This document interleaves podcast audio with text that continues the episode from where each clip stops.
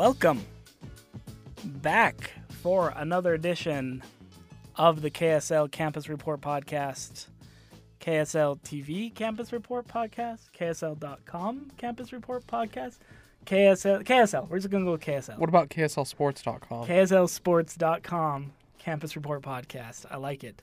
That, I am your host, Sean Walker, first of all, and that wonderful voice of God there is uh, I wouldn't say wonderful. incoming incoming BYU quarterback for this week's uh, game on the road at number six Wisconsin, That's news to me. Mr. Zach Hicken, not Zach Oh, Wilson. okay, Sorry, okay. guys. Sorry. Phew, you kind of scared me for a second there. I mean, I haven't, I don't remember the last time I threw a football in a live game. I, I bet you could throw a football over them there mountains though. Uh, yeah, if I was standing on the like summit of the mountain, like maybe five yards back, I could throw it over the other side. Yeah. That's fair. That's fair. That's fair. Um, no, Zach, thanks for joining me here on the podcast though. Thank you for dragging me up here. Literally dragging up the stairs.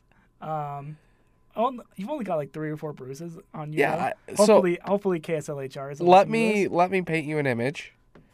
Uh, let's go to the office. My favorite TV show ever. Greatest TV show of all time. Some would say. uh Stairmageddon. when Stanley uh when the elevators are being repaired and Stanley is not too happy about it and he won't go down the stairs, so they put a horse tranquilizer on him or a bull tranquilizer. Either way. Sean used the exact same technique, dragged me up here, woke me up, sprayed a little uh, diet Dr. Pepper in my face. And he's currently duct taped to the chair, so he cannot leave. Yes. Well, not that I'd be able to leave either, because I think I might have a broken leg, but It's not broken. It's only It's fine. sprained. It's, It's not fine. broken. It's only sprained. It's fine. I don't know. I It's all think it bent the same way as Taysom's did in 2014. Oh, so too soon. Too soon. it's been four years. We're good. too soon. Uh, speaking of Taysom Hill, he's going to be starting this Saturday, 1:30 p.m. Mountain Time at number six Wisconsin. Oh, No. he hasn't. We found another year of eligibility for no, him. that's, that's oh, okay. not true at all. That's Breaking news. Yeah, I keep I Maybe. keep getting BYU fans' hopes up a little bit. Uh, as far as we know, though, Tanner Mangum is going to be the guy. BYU, Wisconsin, sixth ranked team in the country, Camp Randall Stadium, jump around, uh, national television broadcast, ABC. That's fun. It's embarrassing. Yeah, that's uh, that's the thing. Remember the last time BYU played on ABC? Uh, I wasn't it the Wisconsin game last year. Yeah. yeah. yeah. Well, I mean, there's at least one good football team on a national broadcaster outlet, so that's fun. Yeah, yeah. I mean, Yeah. anyone who wants to watch Wisconsin do really well, I mean, Yeah. is going to be looking forward to that. So So let's let's start let's start right there. Uh, Zachary Hicken, who's going to who's going BYU going to line up at quarterback against the Badgers? it's Tanner Mangum. You're not going to roll out a freshman for his first college action against Wisconsin. Anyone who thinks so, I'm sorry, but you're That's an rough. idiot. That's you're an idiot. It's rough. Yeah. And there's not another way to put it. You're an idiot. If you honestly think that this coaching staff is going to roll out Zach Wilson to start against the Badgers, go and get your brain checked, dudes and dudettes, because it's not going to happen. So, I mean, the the reason the reason for this, I'm just gonna call it a fake controversy. I'm gonna pull I'm gonna pull a President Trump. I'm gonna call it fake news, fake controversy, um, is because a lot of BYU fans weren't very happy with how BYU's offense, and they're putting a lot of that on Tanner Mangum, with how BYU's offense ran in that 21 to 18 loss to Cal. Right. Uh, so Tanner Tanner Mangum throws two picks. BYU, BYU's offense. I don't put those two picks on him, though. Right, right. But BYU's offense effectively stalls through almost the entire second half. Mm-hmm. Yeah. Until the final two minutes of the game. Um, and now I guess the in vogue thing to do in Provo is as soon as a quarterback struggles, you call for his head. Right. And I guess that's part of the job, but it just seems like a really, really quick turnaround to go from Tanner Mangum's back, look what he did against Arizona, to Tanner Mangum needs to be benched. What he did against Cal wasn't good enough. So, Sean, we've talked about this off the air, but we're going to talk about it again, just frankly, so we We're can get it out to more. Yeah, we're going to put it on the record. We're gonna put it on the record. for as badly as BYU played, there are three plays away. BYU's three plays away from winning that game, Yeah, one hundred percent and or less. and none of them have to do with Tanner Mangum. Yep. None of those three plays have to do with Tanner Mangum because uh, the first one, I think, uh, the first play that I'm going to uh, kind of point to is the fourth and one in the first quarter. I think it's BYU's first drive. Beau Hoge comes into the game, and he runs to the near the short side of the field, um, on a pitch, and is stopped short of the line of scrimmage. Um, that would have been a 52 yard field goal. We haven't seen it happen yet in a game, but it's supposedly, reportedly, uh, within Skyler Southam's range. It was within his range, at least at, at Wasatch High School, just up the road. Um, but let's say BYU plays it safe and kicks that field goal. Mm-hmm. Okay. Uh, BYU, um, final score is now instead of 18 21, it's 21 21. BYU had all the momentum going into uh, uh, overtime. Uh, they definitely would have had a chance to win That's in fair. overtime. That's fair. Um, also, uh, I'm going to point to, I believe it was the fourth quarter. Uh, BYU's marching after, um, well, they're moving the ball after Dayan, Gon- Dayan Ghanwoloku uh, forced a, well, he recovered a, a muffed punt. Um, and One of several Dayan Ghanwoloku highlights from the yeah, yeah, he, he was a stud uh, on Saturday night. He recovers the punt. BYU's moving the ball, and uh, they set up a third. Uh, it's like third and five. Pass to Aleva Hifo, but there's pass interference called on Moroni Laulu Pututau. Ball's taken back 15 yards. It's like third and 20 now. Um, and so Tanner Mangum has to force the ball downfield because he's trying to make something happen.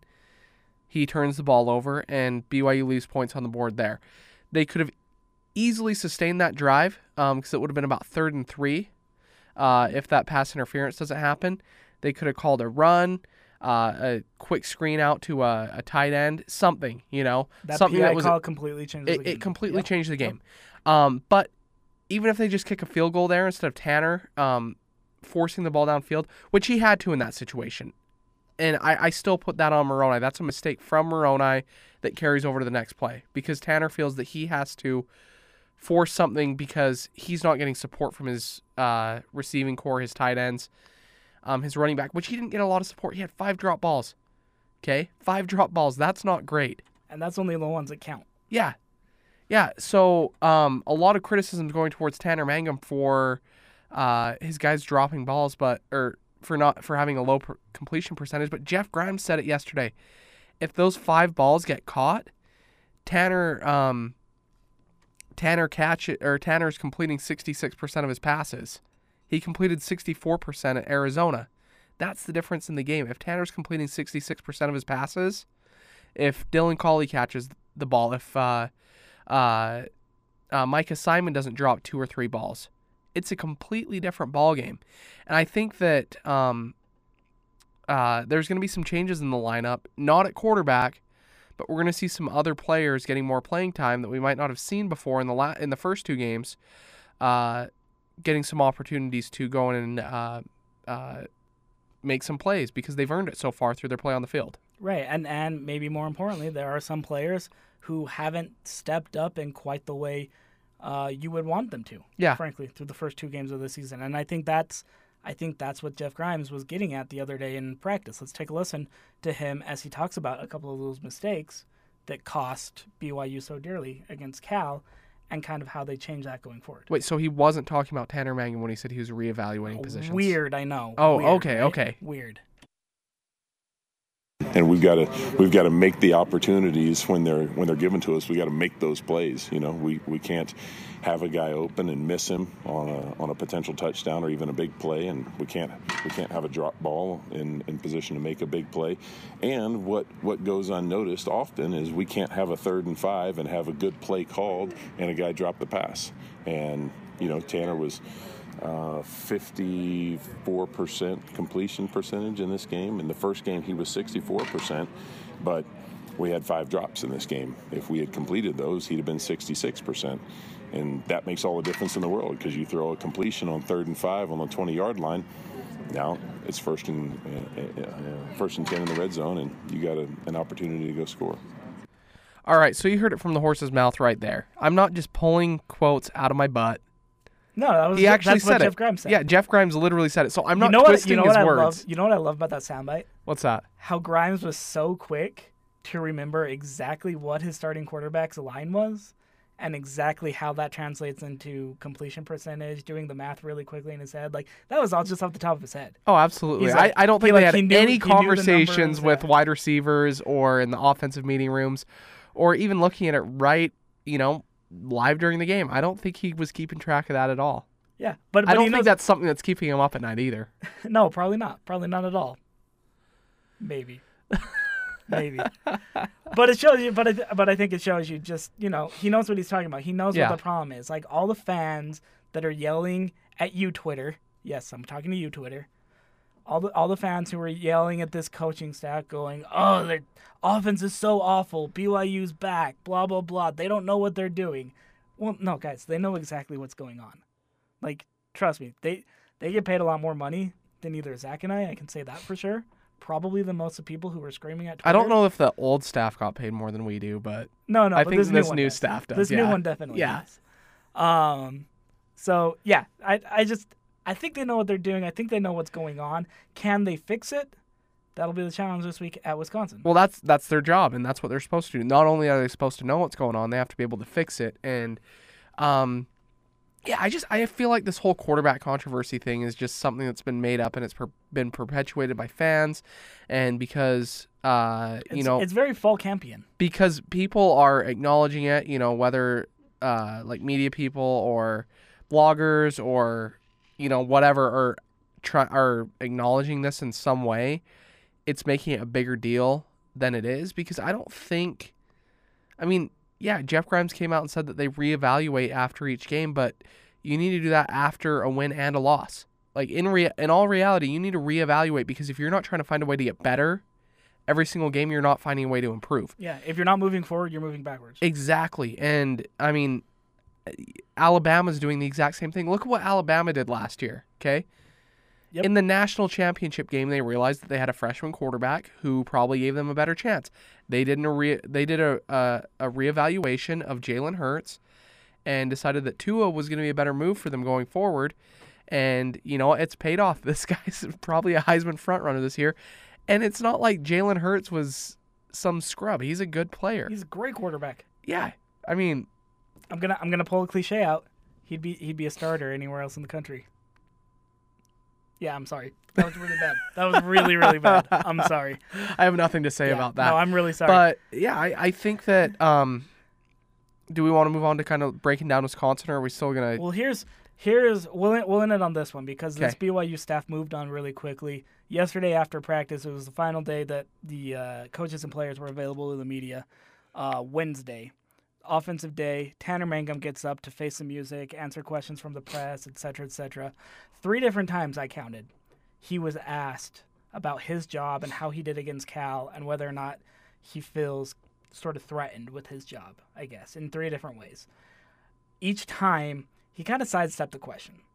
Um, but he sidestepped Just like he sidestepped Arizona's rush on the first game of the Ooh. season. Ooh, well done, well done. Didn't take any sacks. Um, but uh, yeah, so he he sidesteps it and he he goes, "We're moving on to Wisconsin," and I think that's kind of what you have to do, and I think that's probably what's been in, drilled into him by this new offensive coaching staff, namely because of what Jeff Grimes said uh, when asked very a very similar question.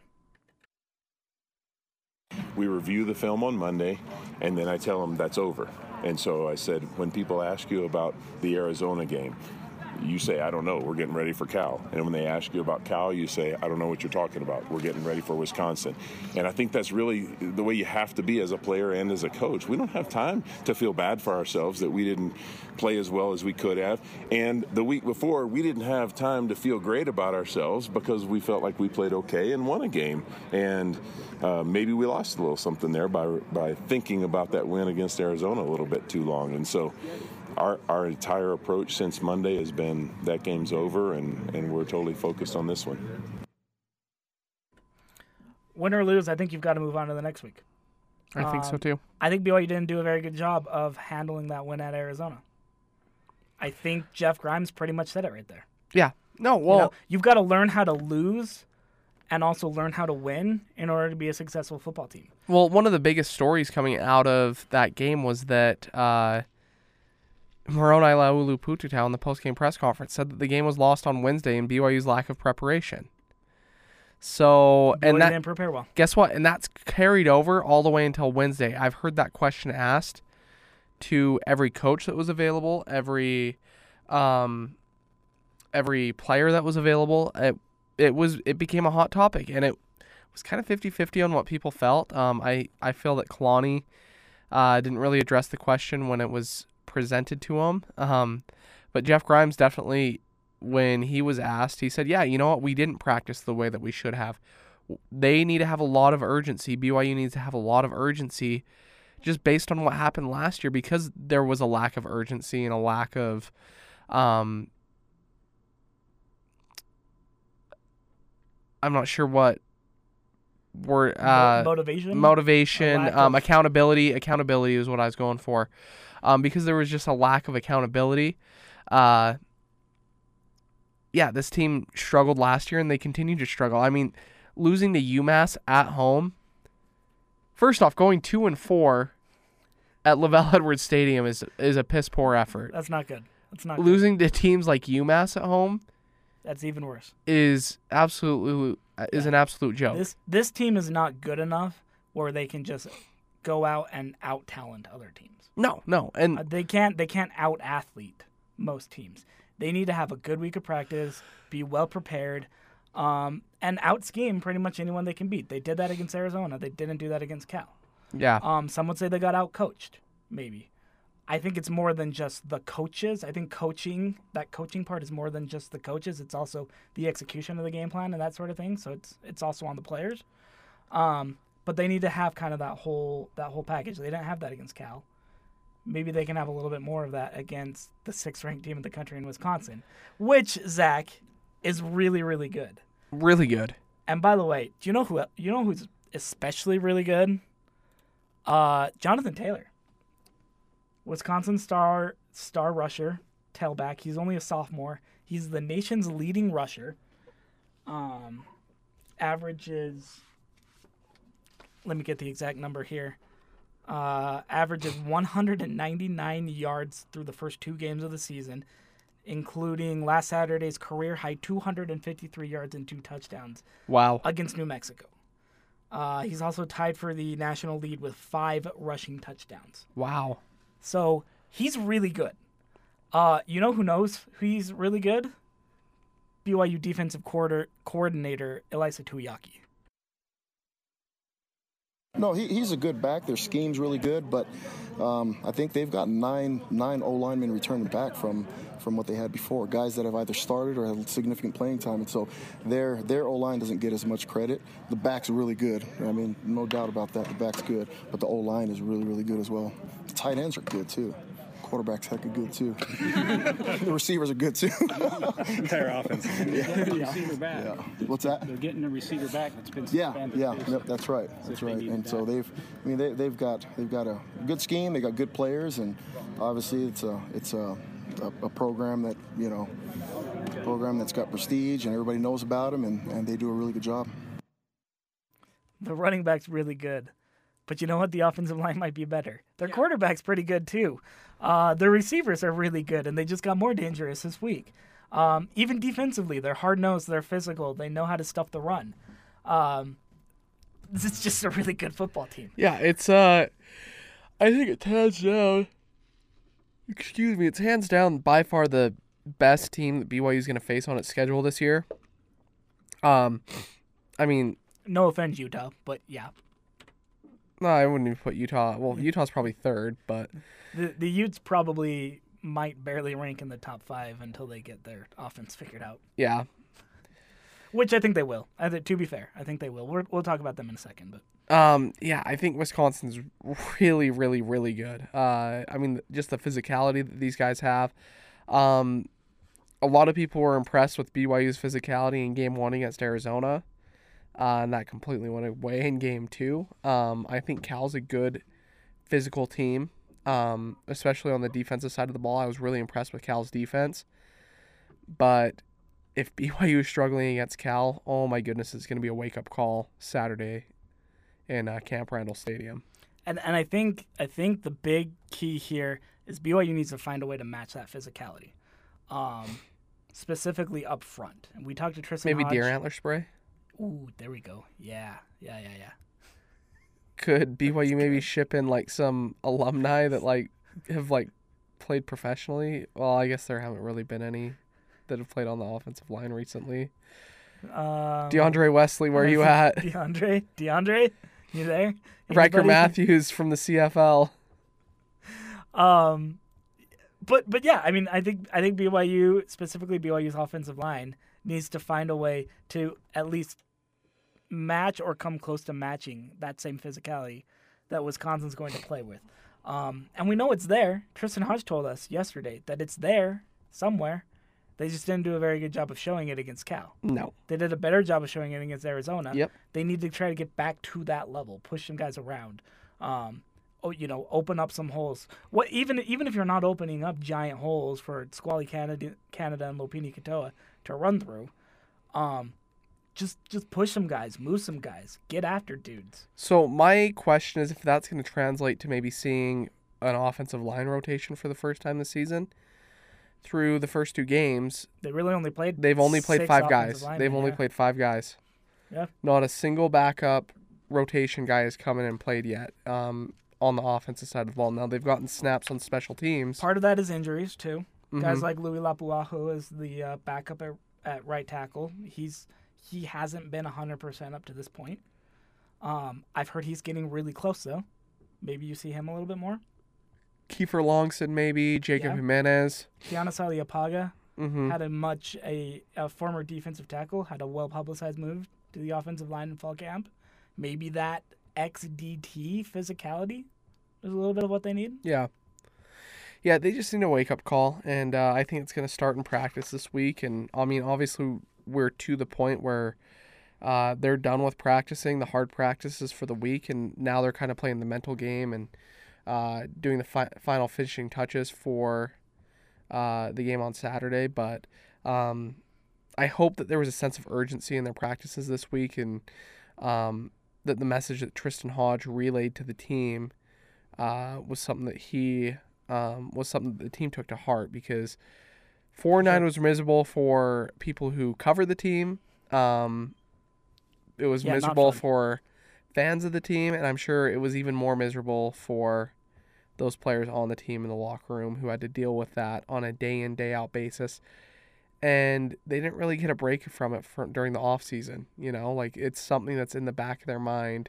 It was a storyline all through spring ball. Yeah, Yep, for sure. Um, final talking point, then we'll move on. We'll take a quick break, and then we'll move on to the Utes. Prediction time. Does BYU stand any chance this Saturday at Camp Randall? Yeah, I'm shaking my head vigorously, Sean. So hard he yawned through it. It was it was yeah, it was so I'm yawning through the game because it's going to be a 38 to 6 beat down. That's what I predicted. Um pretty close to what happened last year. I think last year was 41 to 6, Uh, 42 yeah, to yeah, 6. Um so I think that yeah, BYU's 3 points better this year. that's fair. Um, I think they're a little bit better still. I don't expect Wisconsin to really run up this score very much either. I'm not. I, I don't think I see a BYU win. I'm not going to call the upset here. Uh, but I think BYU is a little bit better. I think last week was a bit of a wake up call, especially in the trenches. They can maybe hold down a little bit of pressure, maybe run a little bit on uh, on this Wisconsin front. I think Squally Canada gets back into the end zone. Um, but I still like Wisconsin to win fairly comfortably, probably double them up, uh, 28 to 14. I think it's pretty low score. Wow. Wow. Yeah. So you don't think that Alex Hornibrook is going to complete 17 of 19 passes again this year, whatever that 18 of crazy 18 of 18 19. to 19. Yeah, whatever that well, we know what that crazy number was, but yeah, that crazy number that he completed last Yeah, year. set, set a program record for completion percentage. Uh, I don't know if he's quite that good. He might complete that many, but they'll probably be shorter passes as well. Um, but uh, yeah, I don't, I don't think it's a blowout by any means, but I do think that Wisconsin wins comfortably, and kind of like that Cal loss, it's a bigger win than the final score will indicate. Too. Yeah, um Oh, I think to what was it, 2015 or 2014, the last time BYU played at Camp Randall. Excuse me, where I think the final score was something like 24 to like 14, something that indicated it was close, but it was just like an absolute beatdown, and like BYU stood no chance Time the of game. possession was like ridiculously lopsided. Yeah, I remember that. Yeah. yeah. So I I could definitely see it playing out that way, but I could also see uh, Jonathan Taylor just running all over BYU's defense. So. JTT, Jonathan Taylor tailback.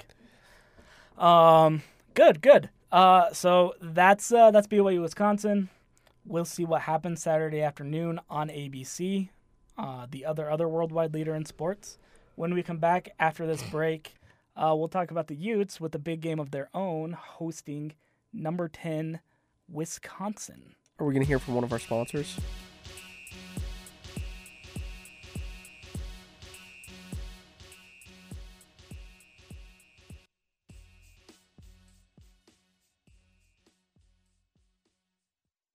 And moving up on the hill, uh, where Zach Hicken is going to make residence this Saturday night. Unfortunately, not. We're sending uh, one Jay Dortz back. That's an okay second stringer, I guess. Uh, I think I'm the third string behind Jay and uh, maybe Matt.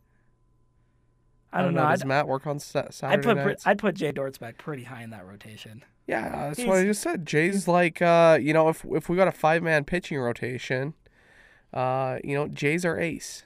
We're gonna put Matt out for a solid number two. Uh, Hema is our, you know, our third guy.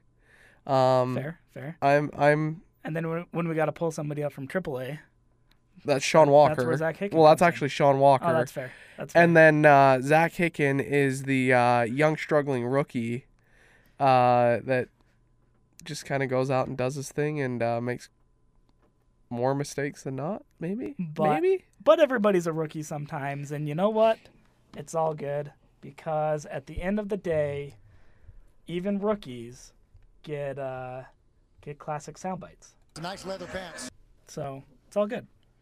Um, but uh, this Saturday, up on the hill, 8 p.m. Rice Eccles Stadium, Who who are the Utes facing? Utah hosting number 10 Washington Oh wow! in a game that uh, really quietly, Zach Hicken, I think has become one of the better games played annually in the Pac-12 since the Utes joined the conference about six or seven years ago.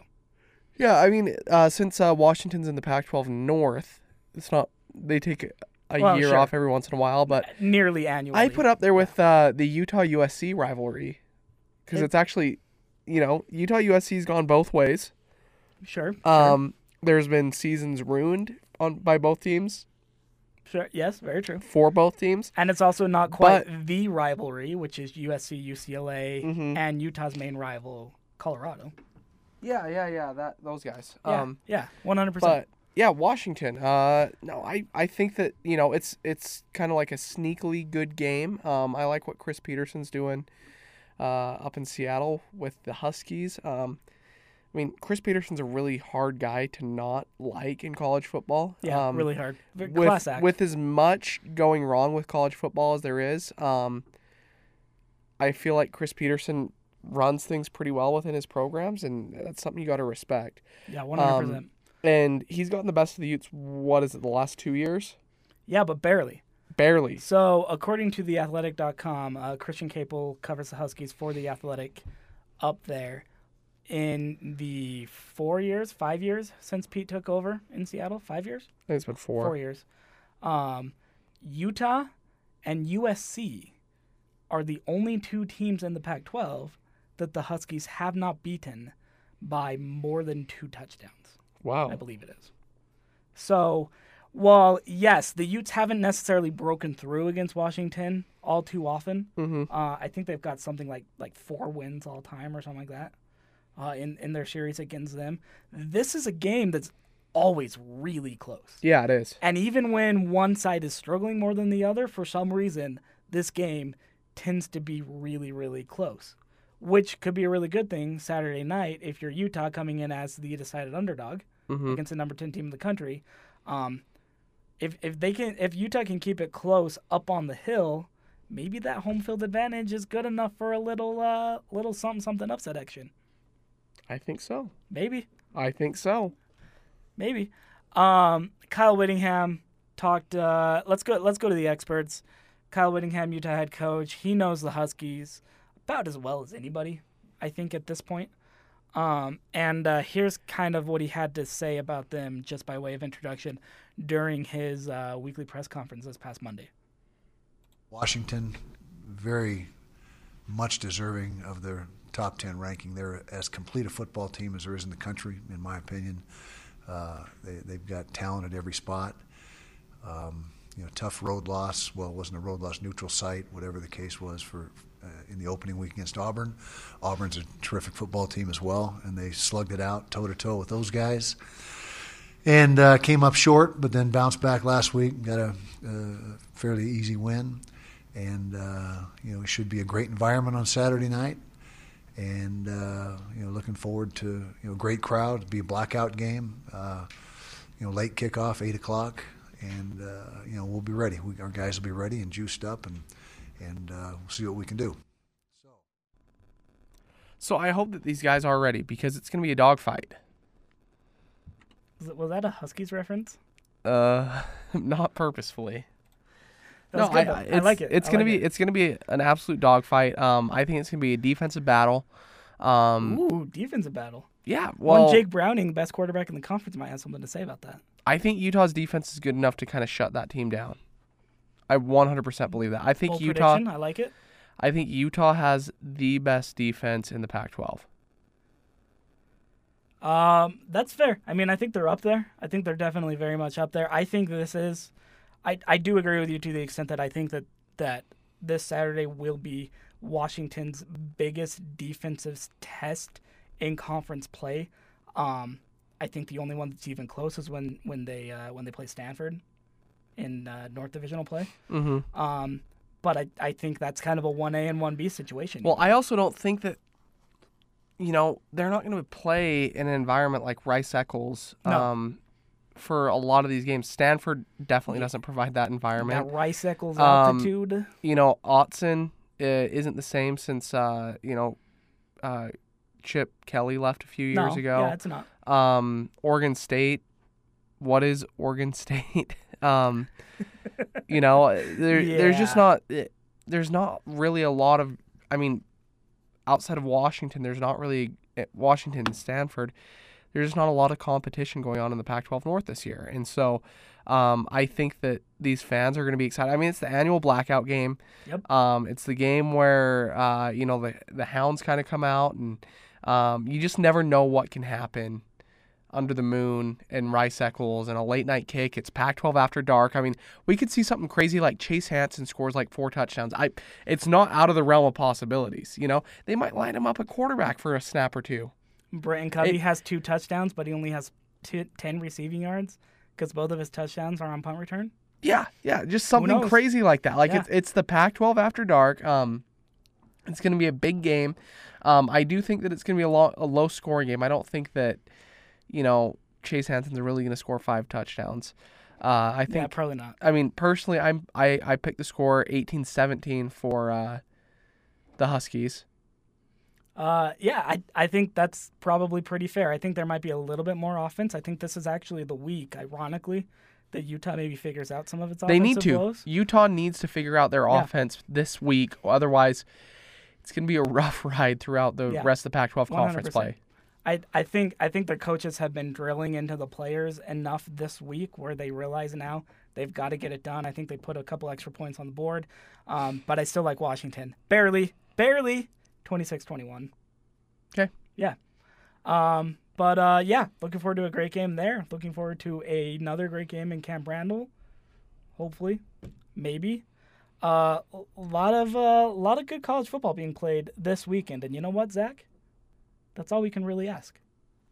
That's all we can ask. That's- Thank you, college football gods. Thank you to the college football gods. Thank you to Zachary Hicken, KSL sports producer, for joining me on this week's Which episode of the Campus Aspect of KSL sports Sportsman with radio, digital, Report. KSLSports.com. mm, TV. Sure. Uh, thank you once again to Zach. Uh, yeah, watch college football this Saturday. We'll have more next week here on the KSL Campus Report podcast.